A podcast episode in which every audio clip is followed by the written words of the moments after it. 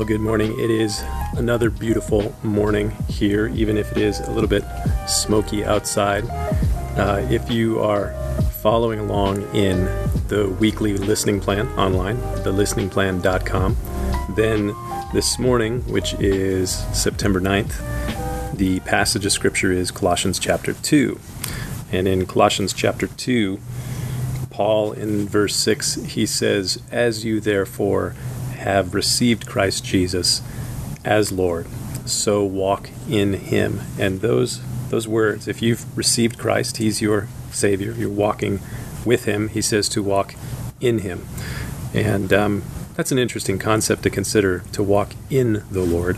What's that actually look like? To walk after him, to walk in a manner that is in alignment with his nature, his character, his teaching, his commands is really what is being spoken about there in that passage. And it reminds me of another passage in a book that's linked with Colossians, the book of Ephesians. Both of those books were written right about the same time. They're close to each other in the scriptures. You have Galatians, Ephesians, Philippians, Colossians. Ephesians, Philippians, Colossians, they were written pretty close to the same time. And in Ephesians chapter 5, Paul encourages the church at Ephesus or whoever he was writing it to. Some people question whether or not it was going to Ephesus, but he question, he says to the church there, "Be imitators of Christ as dear children and walk in love. Walk in love, just as Christ loved us and gave himself for us. That's what we're called to do in that passage, to walk in love. And to really understand and figure out what that means to walk in Christ, walk in Him, Colossians chapter 2, to walk in love, Ephesians chapter 5, verse 1, you got to look back at the passage there in 1 Corinthians 13 where Paul defines for us what love is. And it's patient, it's kind, it's not boastful, it's not rude. It hopes all things, believes all things, bears all things, endures all things. That's how we are to be walking. That's how we are to be relating with people in our families. That's how we're to be relating with people that we work with, go to school with.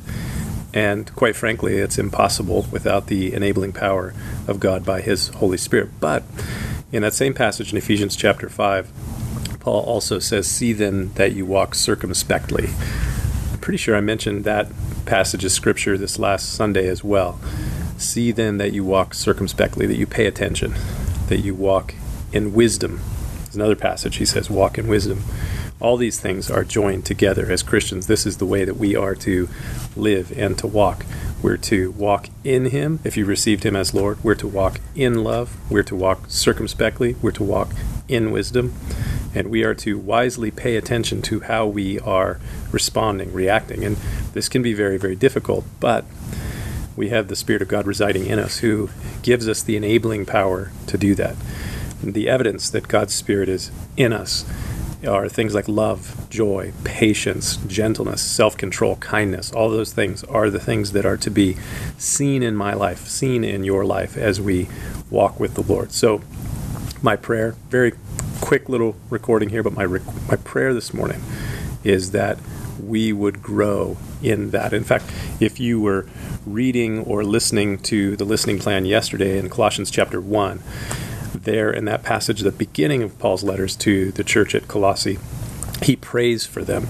Uh, it's found in Colossians chapter 1, verse 9, and he says, For this reason, since the day that we heard of your faith, we do not cease to pray for you.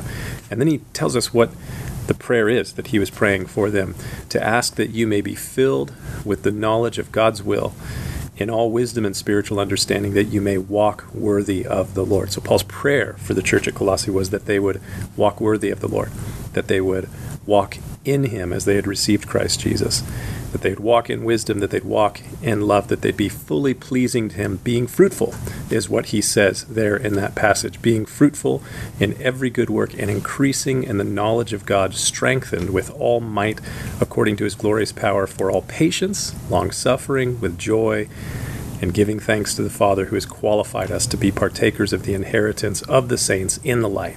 That's all in Colossians chapter 1, verse 9. So all these things are joined together. As you have received Christ Jesus as Lord, so walk in him.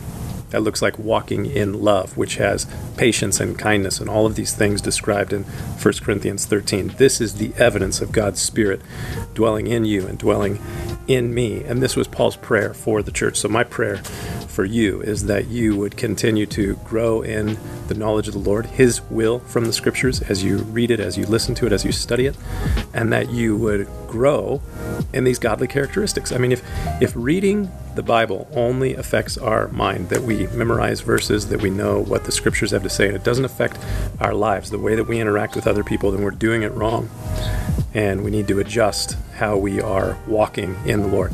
And if you find yourself having a very difficult time being patient and having self control, that's an opportunity to pray and ask the Lord, God, give me your patience, give me your self control, help me to walk in you and to walk in love. So we definitely have our work cut out for us today. God bless you. Hope you guys are having a great week.